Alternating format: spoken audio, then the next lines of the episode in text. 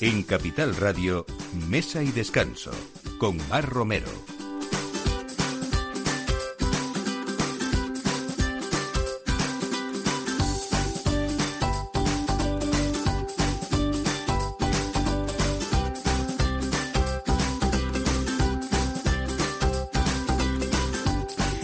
Buenos días, esta es la hora, como todos los sábados, de poner la mesa en Capital Radio, mesa y descanso, y empezamos como siempre poniendo esa buena mesa con esos buenos vinos, esos buenos profesionales, hablando no solamente de alimentación sana, de nutrición, sino también de ocio, por supuesto, y hoy también de literatura dentro de la gastronomía, porque podríamos mm, hacer un recorrido por toda la historia eh, de todos los sucesos que nos han pasado, si a través de, de esos platos, de esa cocina, de cada civilización y, de cada autor. ¿no? Eh, tenemos, por ejemplo, hoy eh, un libro que se presentó esta semana, el miércoles pasado, con Eduardo Martín Mazas. Eduardo posee una de las mayores colecciones de libros de cocina de España. Su afición por la consultoría y la compra de tesoros bibliotecarios culinarios comenzó mientras estudiaba pues muy jovencito en la Escuela Superior de Hostelería y chef de profesión. Eduardo, bienvenido, buenos días. Hola, buenos días. Bueno, un libro interesantísimo que va, es, así el título, la colección gastronómica Sebastián Damun. Sí, sí, es una colección eh, realmente interesante, ¿no? Es el legado de toda una vida de un cocinero, ¿no?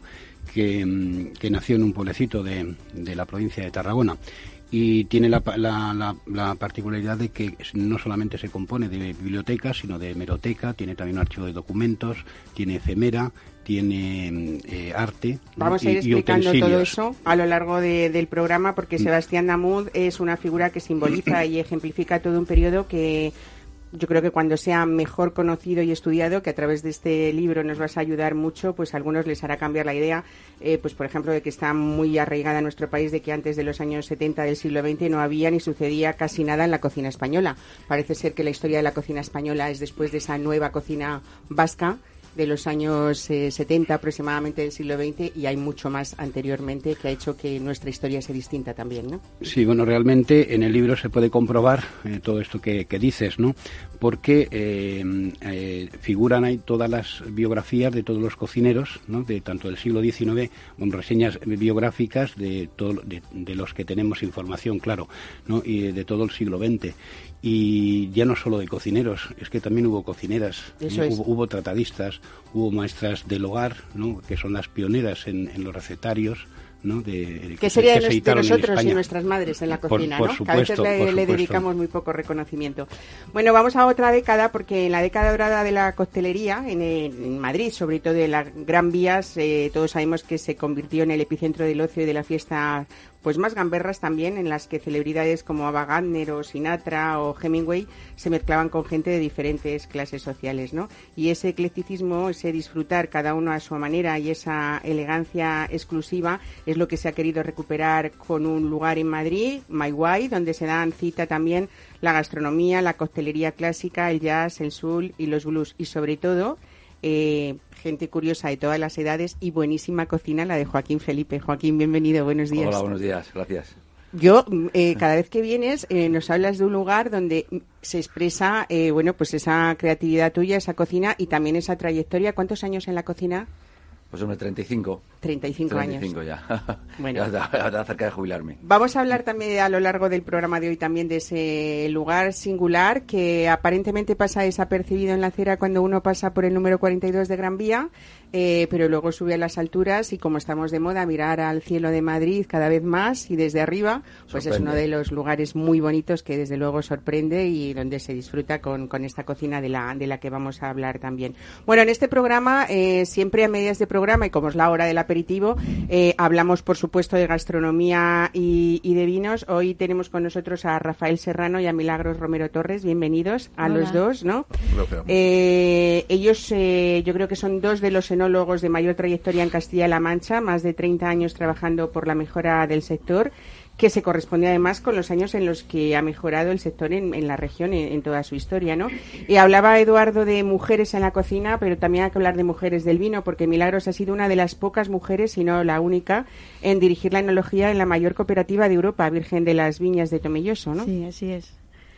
Y hoy nos traéis eh, unos vinos pues también muy muy especiales porque hace años decidisteis crear vuestra vuestra empresa eh, con, con, el asesoramiento y, asumir esa, esa dirección de, de, esta, de esta cooperativa. Eh, que ahora estáis eh, teniendo en el mercado vinos eh, sorprendentes, ¿no? por lo menos no solamente en la calidad, sino también vamos a hablar de ellos, vamos a disfrutarlos y vamos a, a comentarlos, ¿no? Aquí no hacemos catas muy técnicas porque estamos para para quien para hacer disfrutar a quienes nos escuchan, ¿no? dinos, Rafael, hoy qué nos habéis traído. Bueno, eh, hoy os hemos traído un blanco Sauvignon Blanc fermentado en barrica y criado en barrica posteriormente sobre Elías y un tinto joven que es eh, uno de los tintos más premiados de España. Es el Sol Mayor Tempranillo, que es un vino joven, eh, no tiene nada de madera y, y bueno, pues es un vino que, que diseñamos hace como bueno, empezamos a diseñarlo en el año 2011 y nos ha costado pues en torno a cuatro o cinco años eh, obtener este perfil. Bueno, ahora son sensaciones gratas, ¿no? Las que, las que os dan. Bueno, y como siempre en, Mesa de Descanso intentamos viajar, aunque sea a través de las ondas y sin necesidad de irnos de aquí, muy cerquita del estudio, pero también para quienes vengan a Madrid, vamos a hablarles de una cocina que expresa la influencia de la gastronomía italiana en el sudeste de Brasil. Eh, Walter Zambrana, buenos días, bienvenido. Junto con Ana Navarro, hace muy poquito tiempo que habéis inaugurado en la calle Claudio Cuello de, Madrid, Isabela, que parece ser que era el italiano que Madrid estaba esperando, ¿no? Bueno, yo creo que sí, estamos aquí por eso. Es, yo creo que es una cocina mm, sencilla, ¿no? Y que, que lo más bonito de todo es que en Isabela se prepara todo en casa y nos vas a comentar luego cómo, aunque sé que no eres mi amigo de contar secretos de la cocina, pero alguno, alguno habrá que contar, ¿no? Sí, sí, alguno contamos. Muy bien, bueno, pues todo esto a partir de esta hora en Mesa de Descanso, hoy que coincide fiesta nacional, eh, siendo sábado, con este equipo Rubén Gutiérrez en la realización y Ana de Toro en la producción. Bienvenidos. Mesa y Descanso, Capital Radio. Birds flying high, you know how I feel. Sun in the sky, you know how I feel. Breeze drifting on by, you know how I feel. It's a new dawn it's a new day. It's a new life for me. And I'm feeling good.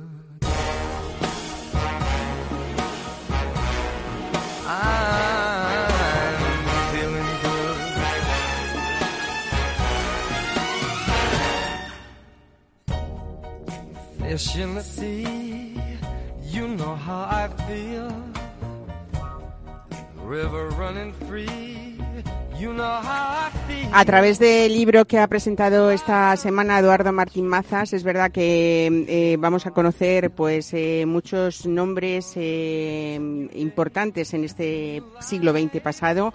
Hablamos de Néstor Luján, de Clodaldo Cortés, por ejemplo, de Víctor Merino, ¿no?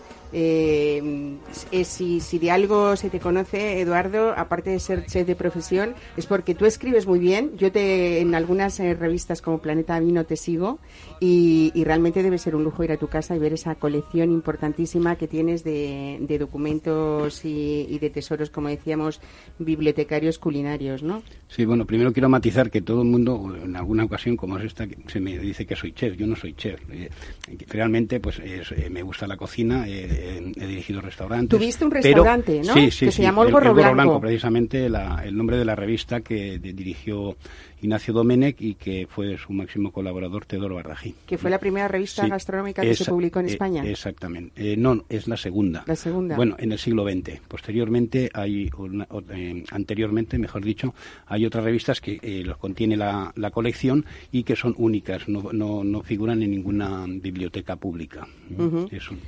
Bueno, eh, de Sebastián Damón, que vamos a hablar eh, después, también fue un hombre mm, que se dedicó a coleccionar no solamente libros, sino vamos a hacer un repaso de toda esa colección que merece perfectamente pues un museo. Y lo que se propone en este libro tuyo es ese proyecto de museo que ha sido un poco la ilusión de, la familia mundo durante mucho tiempo, ¿no? Sí, así es. El, subtítulo del, libro es un proyecto de museo. ¿no? De la, eh, en realidad reúne todos los requisitos museísticos ¿no? para, para ello. ¿no? Y como he dicho anteriormente, pues eh, no es una biblioteca, no solamente, aunque el libro, pues eh, la gran parte de, de las páginas pues eh, está dedicado a ella no pero luego tiene una importante hemeroteca es esa gran desconocida no sobre todo en cuanto a revistas antiguas no por eso he mencionado antes que está la cocina y la cocina española. Son dos, las dos primeras revistas monográficas porque hay anteriormente otras revistas que dedicaron algo de, cocina pero monográficas solamente o sea son estas las primeras no y que curiosamente como curiosidad y anécdota pues pertenecieron a la colección de Teodoro Bardají puesto que toda la colección de este gran cocinero pues eh, está en esta colección y son eh, revistas que tienen una nota manuscrita, ¿no? Y curiosamente, pues una de ellas, pues las adquirió eh, del jefe de cocina del Palacio Real cuando él estuvo durante la la coronación y la boda de Alfonso XIII. Bardaquí fue uno de los primeros chefs profesionales españoles en ir a Francia para aprender sobre la cocina de allí y antes de regresar a España también para trabajar en las cocinas del Palacio Real y también trabajó para, para varios aristócratas españoles, ¿no? Principalmente eh, durante casi 40 años en el Duque del Infantado. O sea, dentro de la colección de Damud está también esa colección de, de Bardají Todas las, las, pesquisas me, me, llevan a que en el año 57 eh, pues un año, curiosamente un año antes del fallecimiento de Teodoro Bardají, eh, toda la colección de, suya pasa a la de Sebastián Damón. Hay algunos ejemplares que por su superlibris o su firma o, sus notas manuscritas podemos identificarlo, pero hay muchos de ellos que no, pero sabemos que pertenecieron, vamos, que, está integrada toda la, importante colección de Teodoro Bardají, fueron una de las más importantes de su época.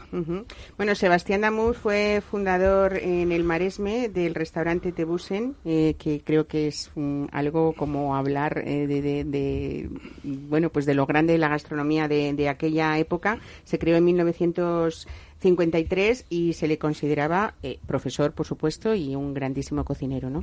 Sí, bueno, lo, único que en aquella época, como, has comentado antes, pues eh, no se tiene grandes conocimientos de los cocineros, ¿no? Y bueno, pues él se dedicó todavía, tuvo este restaurante de Masnou y posteriormente el Tinel en Barcelona, en el barrio gótico.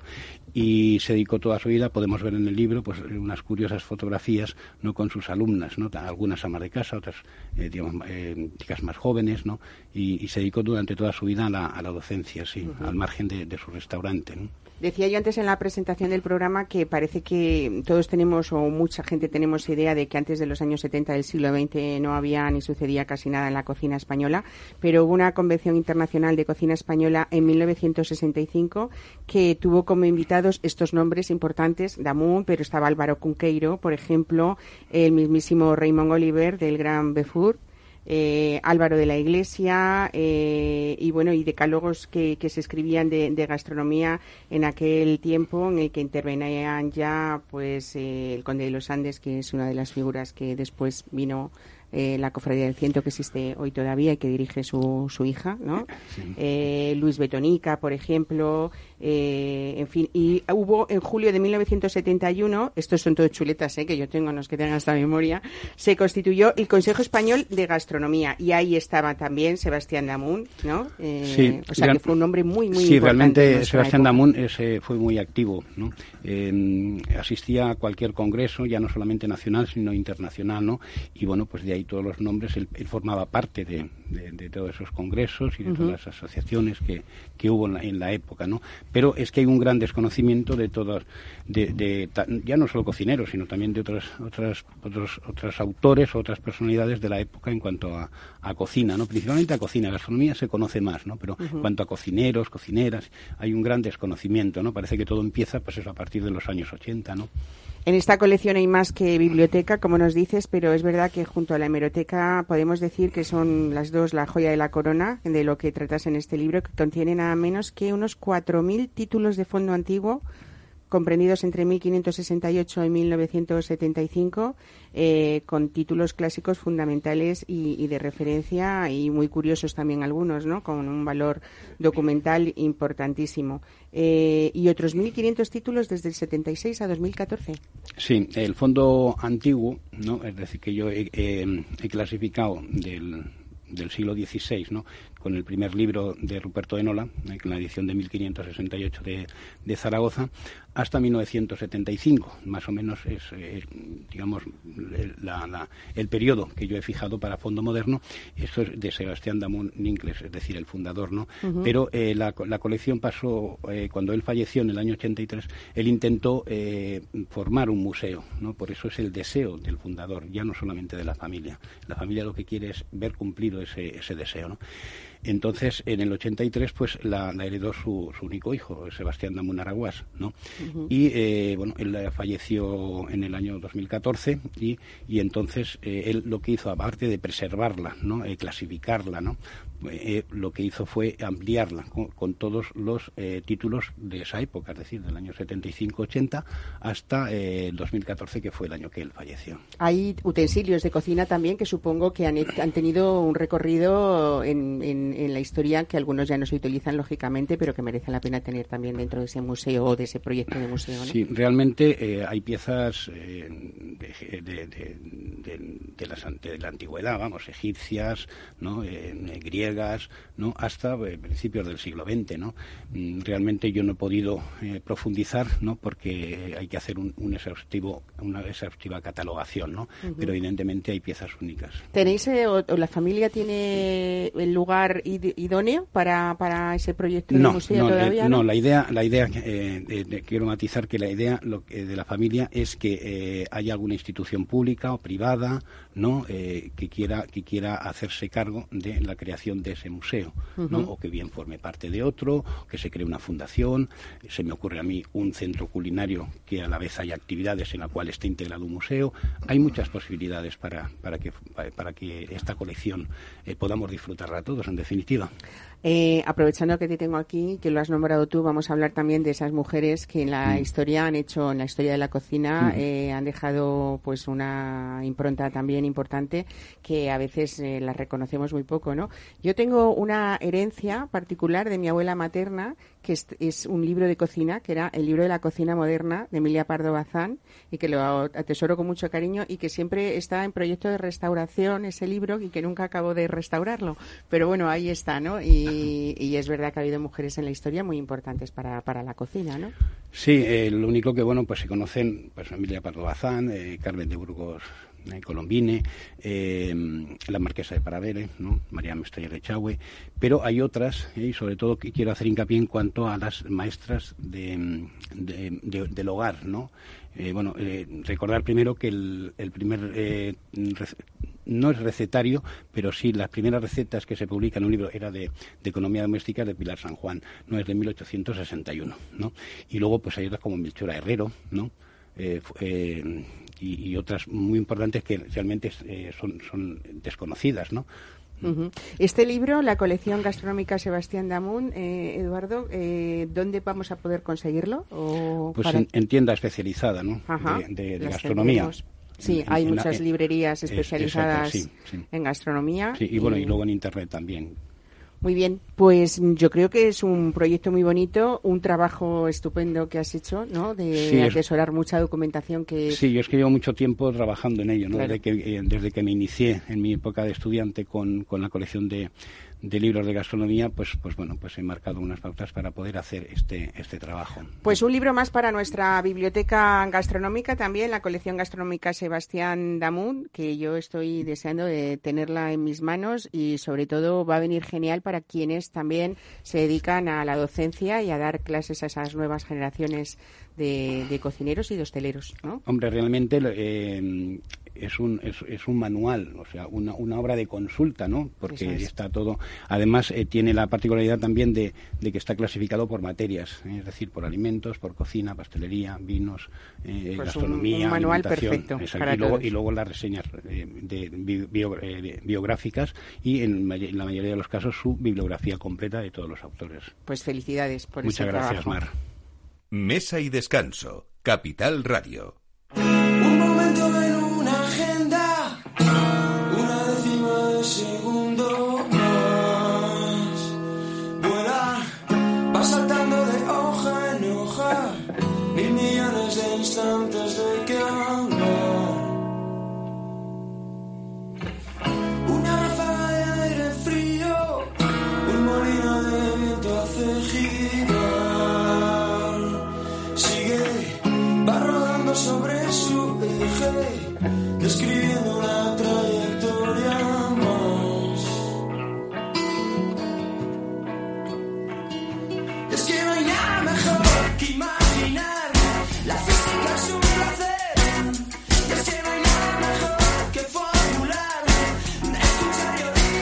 Bueno, hablando de trayectorias, eh, la de Joaquín Felipe, que es muy larga también, en Mayway hay mucha cocina viajera, ¿no? ¿Tú tienes mucha herencia de madre o de padre de cocina? Bueno, de los dos. Y hay parentescos también, ¿no? De los dos, hay, hay, de todo. Hay eh, primos también, que han sido muy cocineros, Son ¿no? una familia de hosteleros, hosteleros, hermanos, primos, todos. ¿eh? Podríamos haber hecho un un centro comercial entre todos.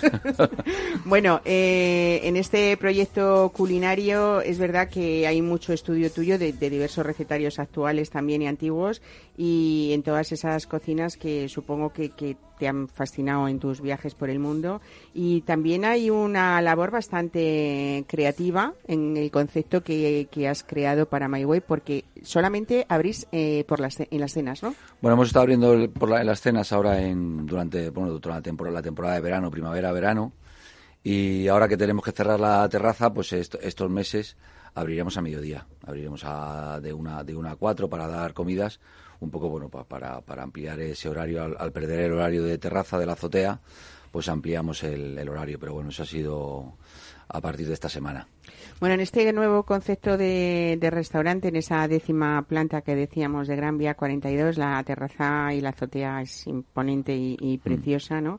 Eh, hay no solamente ese menú que tú has intentado que esté dentro de la coherencia y el equilibrio económico, me refiero en este caso. un poco para todos. ¿no? Se ha tratado de, de hacer un, al no tener carta, de hacer un menú tipo, tipo degustación con tres tapas, tres medias raciones y dos medios postres.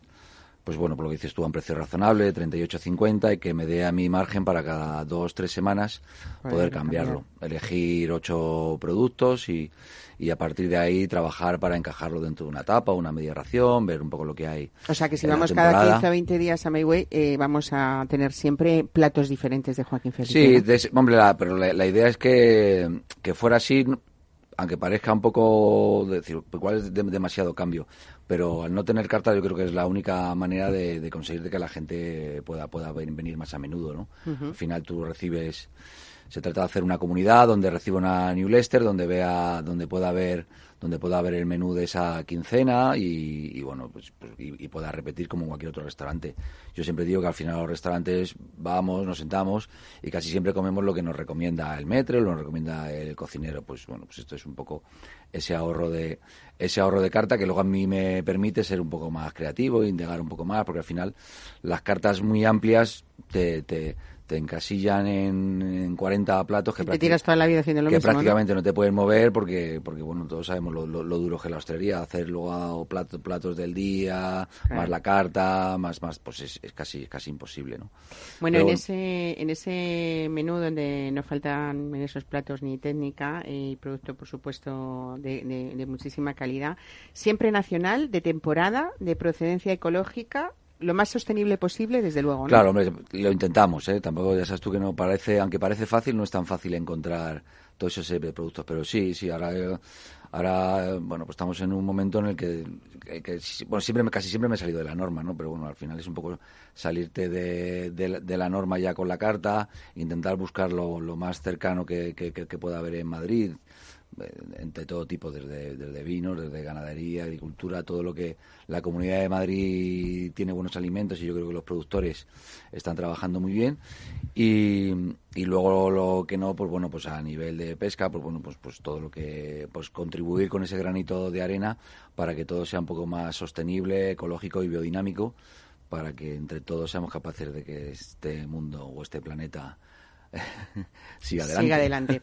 Oye, los fines de semana a mediodía, me voy, ¿hacéis o seguís haciendo ese almuerzo campero temprano? Sí, sí, a partir de las 12, 12 y media, en vez de hacer un brunch al uso de buffet, pues bueno, pues un poco lo, lo- es todo, eh, hacemos dos, tres pases en, en la mesa, pues a base de ensaladas, embutidos, tipo de huevos, carnes, carnes frías, tipo pastrami, bueno, buenas frutas, yogures y, y esa es un poco la idea, un poco lo que lo que en, en un camping o en un campo te puede puedes poner sobre un mantel y comerlo. O sea, ¿te has basado en la comida que tomaban la gente del campo, los más o labradores? menos, sí. Y aparte que estás ahí en la...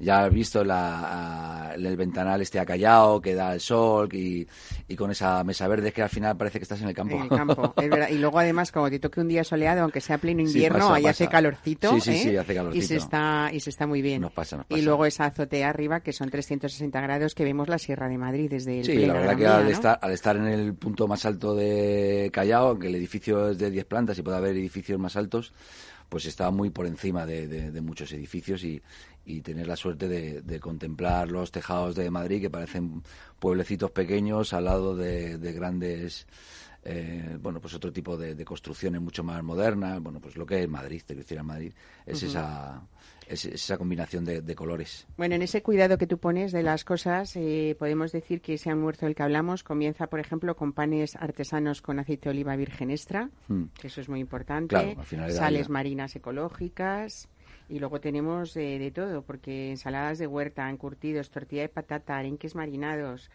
eh, Claro, ahumados, vamos, que sí, por eso, todo, ¿no? al- sí, pero al final es un poco todo lo que pueda, lo que hablamos, todo lo que al final en un, en un lat, de una manera prácticamente fría, pues eso, en, encurtidos, marinados, carnes frías, ensaladas. ¿Sabes lo que me gusta más? El corned beef este con papas y con, y con mojo gomero. Pero bueno, por Dios, es que estamos viajando, nos haces viajar.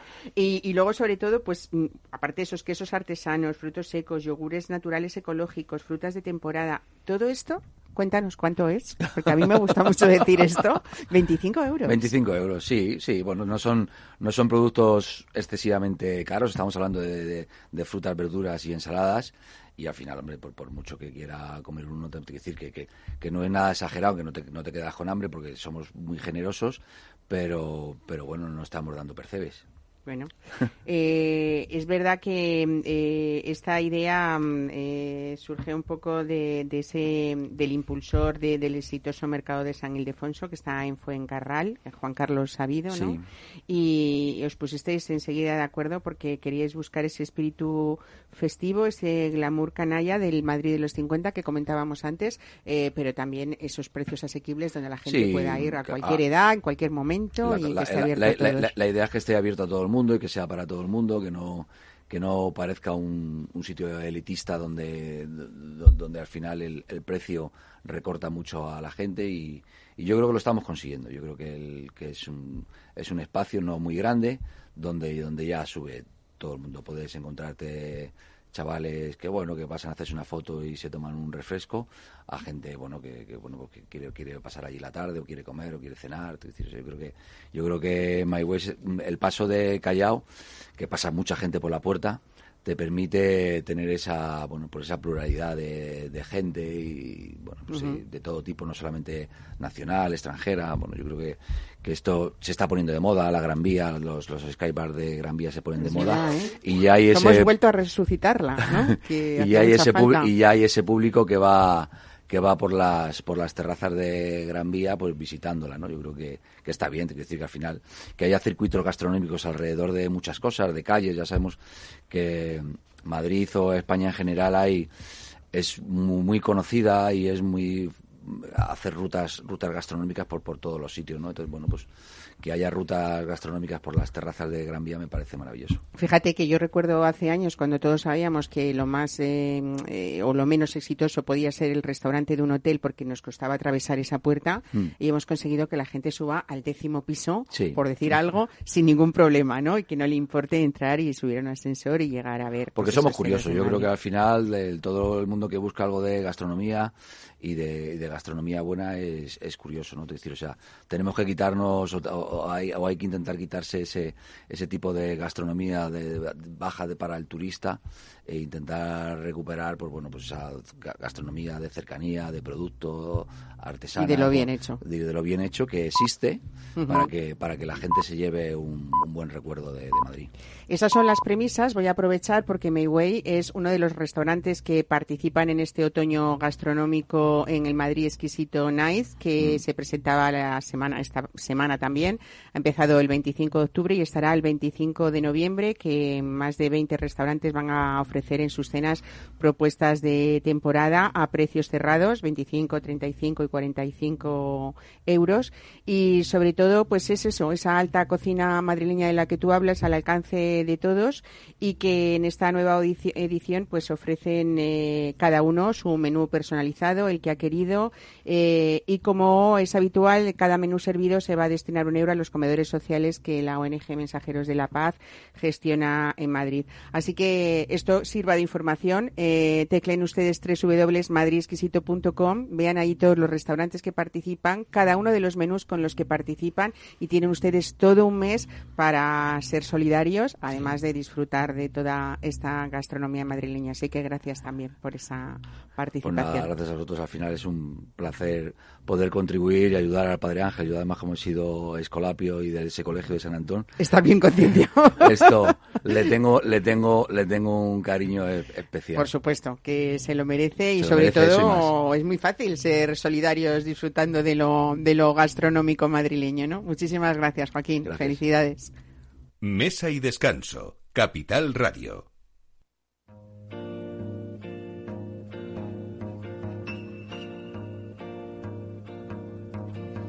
É pau, é pedra, é o fim do caminho, é o resto de toco, é um pouco sozinho, é um caco de vidro, é a vida, é o sol, é a noite, é a morte, é o anzol, é peroba do campo, É o nó da madeira, cangacandê, é o Matita Pereira, é madeira de vento, a é um mistério profundo. é o queira ou não queira, É o vento ventando, é o fim da ladeira, é a viga, é o vão, festa da comeira.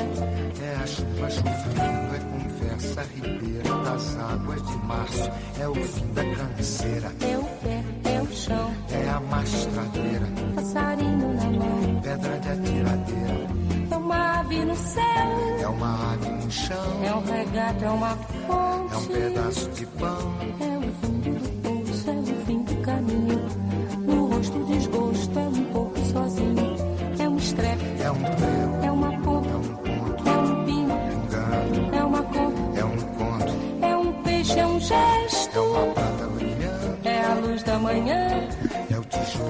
Bueno, pues hablamos ahora del momento vino que tenemos y que está Rafael Serrano abriendo esta botella especial. Decíamos que vamos a hablar hoy con, con él y con Milagros Romero Torres, que son dos de los enólogos de mayor trayectoria en Castilla-La Mancha, más de 30 años trabajando por esa mejora de- del sector y que han trabajado en importantes bodegas de, de Castilla-La Mancha también, ¿no? Sí, sí. Antes. Llevamos muchos años trabajando en, en Castilla-La Mancha eh, en distintos proyectos. Nuestros proyectos principales siempre han sido cooperativas porque pensábamos que era un potencial importante y que había que desarrollarlo desde el principio, desde la viña hasta la parte comercial. Y bueno, yo creo que nuestra trayectoria ha pues ayudan bastante a que a que el sector vaya para, arri- para arriba y sobre todo a que el producto pues bueno como el que vamos a presentar ahora son productos que están a nivel internacional muy valorados y que que son asequibles a- a- al público por el precio, pero que la calidad eh, a cata ciega casi siempre estamos eh, pues en los primeros puestos, ¿no?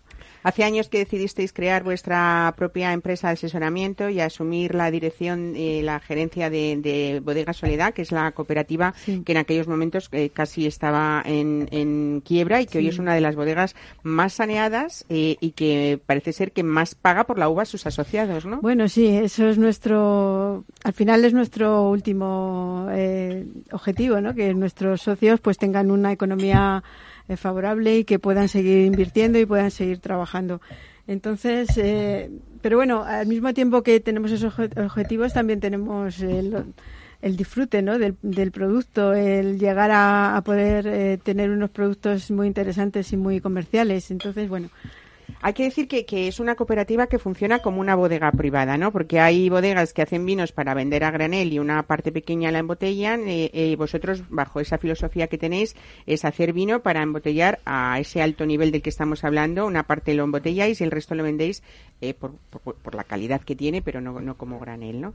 Sí, bueno, se está vendiendo como granel, pero a, a clientes muy importantes, a clientes. Nosotros preparamos los vinos para que nuestros clientes vayan directamente a botella. Ujú. Entonces, eh, la gama de clientes que tenemos son de primer nivel y, bueno, valoran bastante bien nuestro, nuestra calidad y eso es lo que hace rentable el producto al final. Rafael, desde que dirigís Bodega Soledad, se puede decir que es verdad que es la cooperativa que más premios acumula de, de Castilla-La Mancha y que vuestros eh, vinos, los blancos como los tintos también, están siendo, como, como dice Milagros, muy reconocidos. Hay que hacer una mención especial para los tempranillos, ¿no?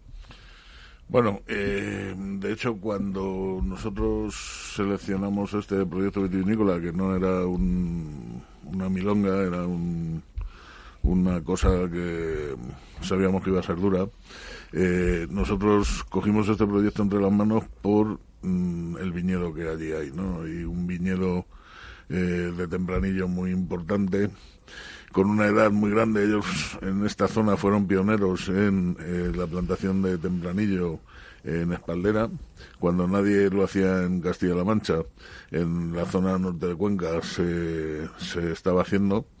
Y eh, en estos momentos esta cooperativa dispone de en torno a, a 700, 800 hectáreas que están por encima de los 35 años de edad, ¿no? Con lo cual, eh, evidentemente, los tempranillos son unos tempranillos espectaculares. Luego contamos con que el proyecto, las vides están en una altura media de 800, 820 metros. El- Las características eh, del suelo y climáticas son totalmente diferentes a la planicie, con lo cual los tenemos vinos más frescos, vinos, eh, bueno, lo que nosotros en aquel momento, eh, como enólogos estábamos buscando era un proyecto vitícola eh, de calidad, ¿no? Lo que menos importaba era la situación de era la situación de la bodega que era un bueno un poquito precaria, no es que estuviera al borde de la quiebra, porque las cooperativas no quiebran nunca. Pero, Pero no estaba en su eh, mejor momento. No estaba, no estaba económicamente en su mejor momento y hay que reconocer que todo el equipo de que hemos trabajado desde el año 2011 pues no solamente nosotros, sino bueno, pues hemos contado con, con un equipo directivo también importante que nos ha apoyado en todo este proyecto. Bueno, trabajáis con varias marcas, las principales son Mayor y Bisiesto, que son las que nos habéis traído hoy, eh, ambas bajo la denominación de Bueno, origen de esto, de esto va a hablar ya Milagros, que es la Venga. que lleva el peso Estamos en actualmente de Uclés, la vamos a, situarnos, que es una de de- las denominaciones de origen en general para España menos conocidas, Sí, podríamos una- decir todavía, ¿no? También es una denominación de origen joven, lleva pocos años, pero es una denominación de origen muy activa, hace mucho embotellado, es está distribuida por todo el mundo, tenemos mm, socios en la, en la en la denominación de origen que son muy activos también a nivel comercial. Y bueno eh, es un, una carretera que nos lleva a muchos sitios. La DEO nos nos facilita mucho el trabajo. Y luego es una DEO que a nivel de, eh, de medio ambiente ha sido muy, muy comprometida desde el primer momento. Nosotros hacemos dentro de la DEO eh, la, la medida de la huella del carbono de todos los vinos que elaboramos dentro de la DEO. Eh, estamos eh, certificados por la Winery for eh, Climate Protection, que es una certificación de calidad que hay es muy pocas bodegas en España que, que la tienen y las que hay son de bastante prestigio, con lo cual para nosotros es un eh, bueno, pues un placer poder acompañar a, estos grandes mm, bodegueros y viticultores en, esta protección del medio ambiente. Y bueno, y desde el año pasado también eh, toda nuestra gama Sol Mayor de vinos jóvenes eh, son vinos veganos, porque nosotros eh, siempre tenemos que ir al a, todo el cliente. Eh, la- los veganos son un- una parte del, de- del consumo bastante bastante interesante de, sobre todo son gente joven que quiere cambiar un poco los sistemas y nosotros bueno tenemos que acompañar eh, en este proceso Eh, hemos traído dos vinos un vino es un el bisiesto es un Sauvignon Blanc fermentado en barricas del 2017 Después de la fermentación en barrica se ha hecho una crianza en lías durante tres meses y bueno, se prepara para embotellar. Yo creo que es un vino eh, bastante peculiar, tiene su, su fruta porque el Sauvignon Blanc nuestro es tenemos la facilidad de que nuestros viticultores se dejan muy bien aconsejar. Ellos tienen mu- mucha arte para trabajar, eh, nuestros viticultores trabajan muy bien el campo y eh, sobre todo en la época final de la, de, de la maduración, pues nosotros ten- entramos a trapo, nos ponemos las botas y estamos en el campo durante dos, tres meses para que cada parcela se, se pueda vendimiar en su momento. Entonces, el Sauvignon Blanc, el Chardonnay, eh, también los tempranillos, todos estos tempranillos que habla Rafael, que tienen más de 35 años, los conocemos día a día, sabemos dónde, dónde están, cuán madurantes. eh, Claro, el vino cuánto- se hace en la viña, ¿no? Claro, el vino, el vino se hace en la viña, luego hay mucho trabajo después, ¿no? Pero, pero la, la parte inicial está en la viña. sí. Bueno, un vino muy gastronómico, mm, por lo que estoy viendo, ¿no, Joaquín? Sí, Eh, muy rico. La verdad que, que al final tiene... Bisiesto. No sé, sí, sí, tiene esa mante- manteca ahí Sí, sí, en, sí. La, en la lengua, es untuoso. Muy untuoso. Donde, donde bueno, pues eh, cualquier, cualquier plato con... Cualquier, no sé, desde cualquier plato frío, cualquier ahumado le va a ir perfecto, seguro. Genial. Eduardo, ¿a ti Sobre todo la frutosidad. ¿no? La frutosidad que tiene, ¿no? Que está en, criado en barrica, pero que mm, mantiene esa, esa frutosidad, también característica de la de la Cabernet Sauvignon. Me encanta la etiqueta, Sauvignon tengo que decirlo, ¿eh? porque mm, es una etiqueta bonita. Eh, a veces que vemos etiquetas en, en- en ciertas zonas como muy antiguas o de pasadas un poco pero, pero es una etiqueta muy actual y, muy bonita. Por cierto vamos a hablar mientras disfrutamos de este bisiesto de que el, otro vino grande que habéis traído es el mayor tempranillo 2018 ha sido el mejor tinto joven de la cata Madrid en femenino que se ha celebrado hace muy pocos días el 22 de octubre en el Círculo de Bellas Artes de Madrid y que ha sido uno de los protagonistas de esa exclusiva cata de Madrid en femenino eh, bueno, parece ser que, que para las eh, catadoras que estaban allí ha sido como el, el que ha tenido mayor valoración entre esas mujeres que for- formaban parte del concurso Vinduero, Vindouro, ¿no? Sí, sí, se- bueno, la cata se hizo en el mes de agosto, pero hacen un- una cata en la que luego valoran los hombres, eh, o sea, se valora un, un premio en general, una puntuación en general, pero luego eh, por, por, por eh, género se valora en los vinos de una manera o de otra, de manera que nosotros obtuvimos en el, en- con todos los catadores un 89 puntos, con lo cual era una plata, pero luego al valorar únicamente el criterio de las mujeres ten- teníamos un 92, con lo cual fue uno de los vinos, de los 10 vinos mejor valorados en, en, en el concurso, que hay muchos vinos españoles, pero también hay vinos portugueses de mucha categoría, hay, hay oportos, hay... Más de, de 900 vinos, ¿no? Sí, sí. Procedentes de todas, De las denominaciones de, todas las de denominaciones origen, de origen de España y también de de Portugal. Portugal, ¿no? Y bueno, de- dentro de los 10 mejores vinos, el único vino joven que, que había en, el, en esa catalogación era, era nuestro. Es un vino que gustó mucho, es un vino muy joven. Yo hablaba porque tuvimos que presentar, las enólogas tuvimos que presentar nuestros, nuestros vinos. Y yo hablaba de la inmediatez de este vino, porque igual que, que los vinos de crianza necesitan más tiempo, más eh, mm, el estar eh, guardados y tal, este vino se- es un vino casi inmediato. Se elabora ahora, eh, estamos acabando de hacer fermentaciones malolácticas en lo que hemos elaborado este año y cuando llegue el mes de febrero, el mes de marzo va a estar en el, en el mercado. Pero es inmediato porque así el mercado te lo, te lo está requiriendo, pero luego es un vino de larga duración. Quiere decir que Eh, nosotros tenemos vinos del año 17, del año 18, que durante dos, dos años y medio, tres años todavía mantienen la fruta, mantienen, esa- fruta tiene. mantienen mismo. esos taninos dulces que te hacen que sea muy suave, muy que se puede combinar con, con carnes, pero también se puede combinar pues con cosas más suaves, como él decía, con ensaladas, con, con ahumados. Yo, si me lo permitís hoy, me lo voy a tomar con una pasta, que voy a celebrar la fiesta del sábado, ¿vale? Con la ayuda de, de Walter. Venga, vamos allá. Mesa y descanso. Capital Radio.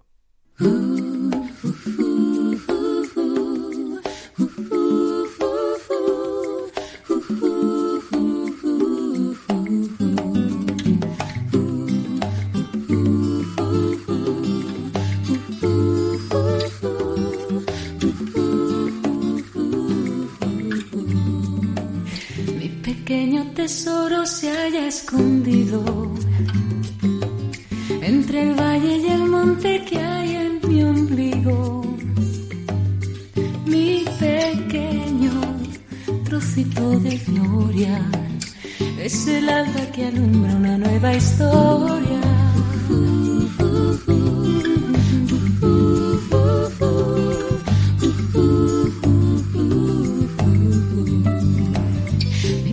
Pues hablamos ahora mismo de auténticas recetas caseras de raíz italiana, eh, pizzas de inspiración napolitana. Eh, Walter Zambrana, me vas a decir qué diferencias son eh, las de inspiración napolitana, porque sé que son eh, pequeñas diferencias eh, en cuanto a todas esas regiones distintas de Italia. Y lo que así a priori se me ocurre la pregunta es eh, ¿por qué alguien que es de origen de Sao Paulo, ¿no? Eh, se le ocurre poner en Madrid eh, una cocina italiana casera.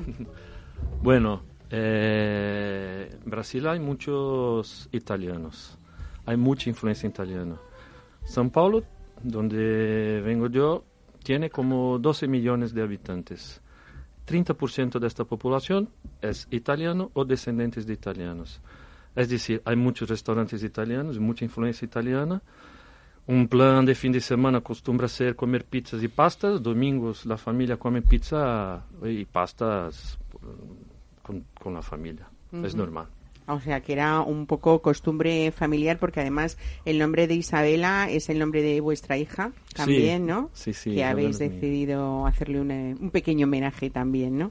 A, a esa, a esa cocina. Bueno, tenéis un chef muy joven, Carlos Eduardo Gasparini, que también es de Sao Paulo, ¿no? Y entonces ahí había una conexión que os ha sido fácil. Eh, ¿cómo, ¿Cómo son esas pizzas eh, napolitanas, de inspiración napolitana? Bueno, eh, cuando llegamos aquí en España, eh, notamos que las pizzas eran bastante distintas de, de las pizzas que ya estábamos acostumbrados ahí, ¿no? Entonces, mm, creíamos que era una oportunidad de hacer un restaurante, una pizzería, que a principio Isabela nació como la propuesta de ser una pizzería, pero el local que, que donde estamos ahora es tan grande que, que decidimos también hacer las pastas, ampliar un poco la carta, ¿no? Y entonces la diferencia es que la pizza napolitana, por ejemplo, se hace a 500 grados en un minuto y la masa se queda un poco mórbida. Y la que se come ahí en Brasil normalmente es un poco más crujiente. O sea, tiene la apariencia de una napolitana con el borde alto, pero es más crujiente. ¿Por qué? Porque se hace a menos temperatura, como 370, 380 grados, por dos minutos y medio, tres minutos. Entonces, eh, puede ser que cuando se va a comer ahí, se ve la, la pizza y crees que es una napolitana, pero no es una napolitana. Ajá, o sea, tiene truco. Así hacéis las pizzas en Isabela, la manera brasileña, y en ese horno que habéis traído directamente de Italia, que creo que es una de las joyas, bueno, no lo creo, lo he visto, que es una, joya, es una de las joyas de la casa, eh, mm, porque es verdad que, mm, que hay una decoración... eh, pues como, como muy diáfana, muy amplia, mucha luz, es un local súper desahogado, moderno y muy agradable, pero ese punto de horno italiano es yo creo la joya de la casa, ¿no? Sí, el horno es italiano, viene de Nápoles y es eléctrico y se puede trabajar como si fuera una pizza, bueno, llega a 550 grados normalmente. Y el local hemos diseñado para nuestra pre- preocupación cuando hicimos el restaurante era hacer un diseñar un local que que estaría bien para todas las edades y no definir un público eh, único para este restaurante, ¿no? Comida italiana. Y, por ejemplo, sábado hemos tenido, estaba mirando ahí el restaurante, el salón, y teníamos jóvenes de 18 años hasta gente mucho más mayor. O sea, estaba bastante contento porque hemos logrado lo que estábamos Que les ahí, guste a todos lo sí, nuestro, ¿no? exactamente. Bueno, 300 metros cuadrados en los que os caben unos 100 comensales, o sea Sí. que el ambiente es estupendo cuando, cuando se llena. Ta- También hay una entreplanta, un comedor en la entreplanta que, que es eh, precioso.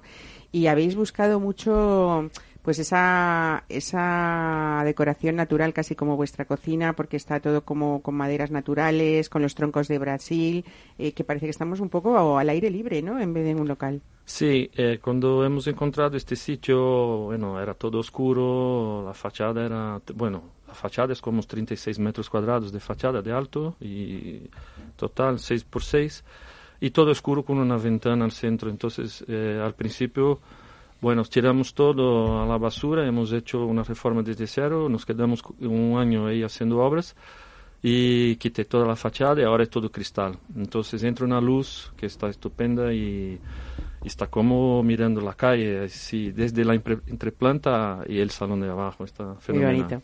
Bueno, vamos a hablar de más especialidades de Isabela, porque ahí conviven hasta ocho opciones de antipasti, otro de vuestros puntos fuertes. Eh, por ejemplo, el vitelo tomato lo hacéis a, a la, a la manera tradicional, Sí. ¿no? Eh, y bueno, cuéntanos qué es lo que tú ofrecerías así en cuanto llega alguien que no nos conoce todavía.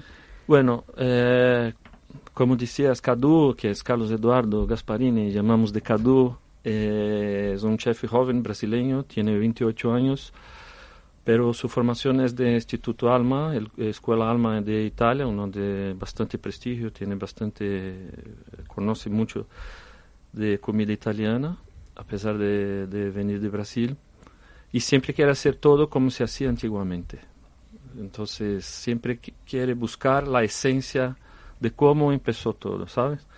Entonces el vitelo tonato, por ejemplo, eh, hacemos como se hacía antiguamente, que hacemos el vitelo, los componentes, los ingredientes de la salsa se asa junto con la carne y después cuando eh, sacamos la carne del horno, ahí separamos los ingredientes y hacemos la, la salsa ¿no? del vitelo tonato. Eso estaría súper bien probar que está realmente riquísimo. Tenemos dos antipastes, por ejemplo, que no hay hechos por creados por italianos en Brasil, pero que no se comen en Italia. Entonces, que es una salsa de, de anchoas con perejil, con aceite, que no sé, que, y la gente que prueba, y yo pido que a todos que prueben para comer con pan, Ujú. y nuestro pan es de Panes pa- artesanos, además, ¿no? Tenéis Sí. para acompañar estos dos mm, Sí. panes que son de inspiración italo-brasileña, ¿no? Sí, sí, sí. Y, y- y nuestra idea es siempre tener precio y calidad. Entonces, cuando buscamos abrir este restaurante, somos yo y Ana, mi mujer, que no, puede estar aquí ahora, pero Ana es una, una persona formada en gastronomía, es jefe de cocina formada en Brasil por el Culinary Institute of America de Nueva York, que ha trabajado con eso, y siempre teníamos ganas de abrir un restaurante. No ha sido, no ha sido posible en Brasil. Pues que hemos hayáis llegado, ¿no? Aquí en pleno- eh, en plena milla España, sí, sí. de oro, ¿no? Sí. Eh, madrileña.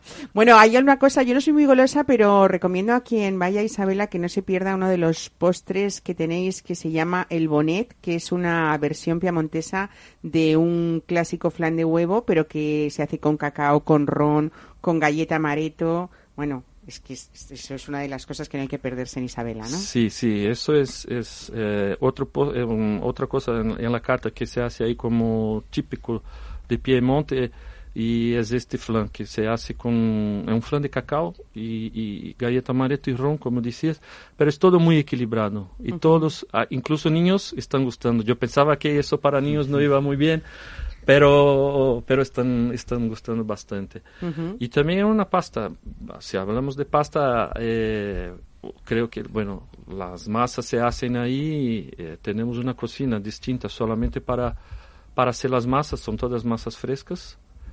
Y tenemos una pasta que está como estrella que lo- son los ñoquis dorados. Con aceite de oliva, que los hacéis también, ¿no? Qué rico. Son, sí, son unos ñoquis con, de patatas que se, con patatas y queso manchego que se cuece y luego se fríe, se dora a la sartén y echamos, e- echamos tomate, eh, ricota salada y rúcula. Ujú. Eso sí que es, y, y es muy ligero. Eso te iba a decir que esto es una de las cosas que más le gusta a la gente que va, que son platos de una ligereza importante debido a que todas las masas se incorporan menos yemas de las 40 que se emplean habitualmente en esta región de Piamonte, ¿no? Sí. Qué bien. Bueno, para los mayores podemos acabar también, eh, pues no sé, con, con destilados incluso, con algunos cócteles muy, muy clásicos y, y algo de absoluta tendencia que es el Porto Tonic. Sí. Qué bien incorporar el vino, ¿no? A ver, cuéntanos, ¿cómo es Sí, eso? sí, entonces estábamos ahí haciendo la carta de cócteles de, bueno, y somos un restaurante italiano, queríamos ver qué, qué podríamos hacer. Hicimos todo normal, como negronis, vermouth, esas cosas. Y digo, pero, pero yo siempre quiero innovar, hacer algo distinto, cosas nuevas y todo.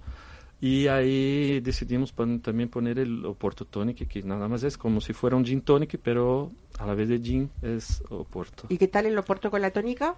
Muy bien. Bueno, y es que Oporto, probarlo, ¿eh? Oporto blanco. Ajá. Oporto blanco. Queda Bueno, muy bien.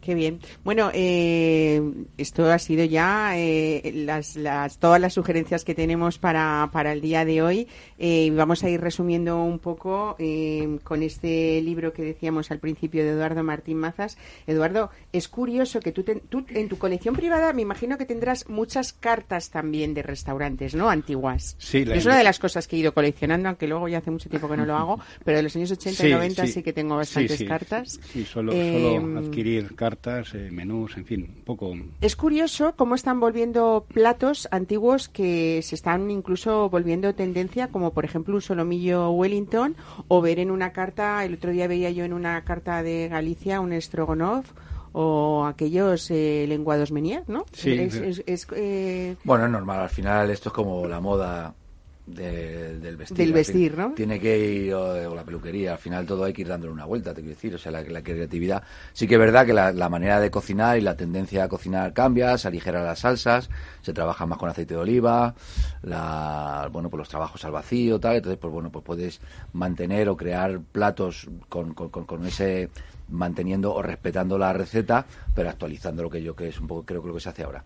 Qué bien, ¿no? Poder, Sí, que las, eh, moda- las modas también vuelven. y que ¿no? esas nuevas Y- generaciones puedan tener esos eh, saberes, esa cocina clásica Sí, que no, a veces claro, se había olvidado, final, ¿no? sí, sí. El servicio en la mesa vuelve también otra vez de nuevo en muchos eh, casos, ¿no? Sí, hay que, hay que darle importancia, ¿no? Hay que darle importancia y a ese servicio de también, mesa. Disfrutarlo porque es. Claro que sí. Los cocineros son muy importantes, pero muy pocas veces aquí sí que lo hacemos. Hablamos muy a menudo de, Mm. de la sala y para las nuevas generaciones es importante Sí. que haya gente formada, Sí, ¿no? En la sala, Joaquín. yo- yo siempre, siempre hemos pensado que la que la parte que hay una parte en las escuelas de hostelería que deberían de, de- de- de hacer hincapié es que la sala es, es- es- si no es el 50 puede ser más y si todos tenemos claro que al final un buen servicio eh, te, te- te mejora mucho te mejora mucho una cocina ¿no? y. y que habría que habría que tener clases específicas eh, de, de- de cocineros en sala de, de- de sala en cocina de bueno pues Que haya esa sinergia y Claro, que vaya claro, todo poco- conjuntado, poco ¿no? mejorar. Yo creo que habría que hacer un máster en, en- cómo eran los o cómo son los, los pocos taberneros que quedan en, Desde en- luego. de oficio. Es decir, yo creo que, que es un mundo muy, muy apasionante donde donde hay cosas que no que no se deberían de, de perder por lo rápido que va todo. Sí que es verdad que, que todos sabemos que va muy rápido y al final Claro. se van pasando páginas. Encontrar grandes profesionales es importante. Eh, Rafael y Milagros, cómo hemos vuelto también a esos enólogos, como tú decías, que viven en el campo y que ven esos procesos del campo desde el principio hasta el final y que ya afortunadamente aquellos enólogos de bata blanca que todo intentaban corregirlo en el laboratorio se acabó, ¿no? Hemos, Yo pode- creo podemos que decir hemos eso. ampliado el trabajo. Antes estabas un poco para curar y ahora estás para, para disfrutar y para prevenir cualquier cosa, cualquier inconveniente que te, que te vaya a venir. Y volviendo a lo que estabais comentando, eh, nosotros echamos mucho de menos el saber eh, en sala de vinos, no solo el sommelier, porque el sommelier siempre sabe, pero nos gustaría que los camareros pudieran también servir en condiciones y Claro disfrutar sí. y hacer disfrutar del vino. Y tener profesionales cuando uno va a un lugar, pues que nos hagan disfrutar, como todos los que hoy estás aquí. Eh, Walter Zambrana, gracias eh, y gracias por traernos esa cultura italo-brasileña de la que disfrutaremos mucho en Isabela, seguro. Joaquín, es un gusto ir a My Way, pero allá donde vayas te Ahí seguiremos. seguimos, ahí seguimos el camino. Y igual que nos hacen nuestros oyentes, que allá donde vamos nos siguen. Muchísimas gracias por escucharnos cada sábado en Mesa y Descanso en Capital Radio. Disfruten de este fin de semana y cojan esos apuntes gastronómicos que intentamos desde aquí, pues que hacerles felices, que es lo importante, ¿no? Eh, buen fin de semana a todos y volvemos el sábado.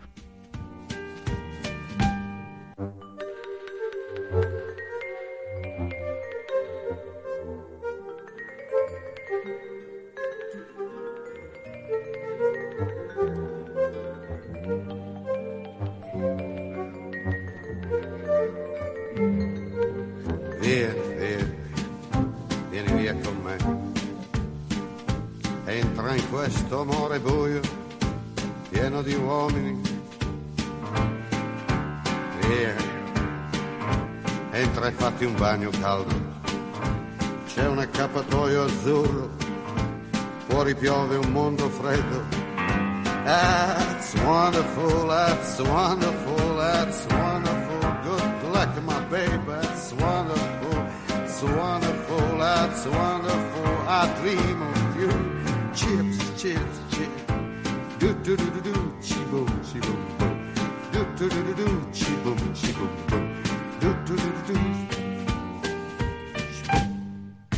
Mesa y descanso. Capital Radio.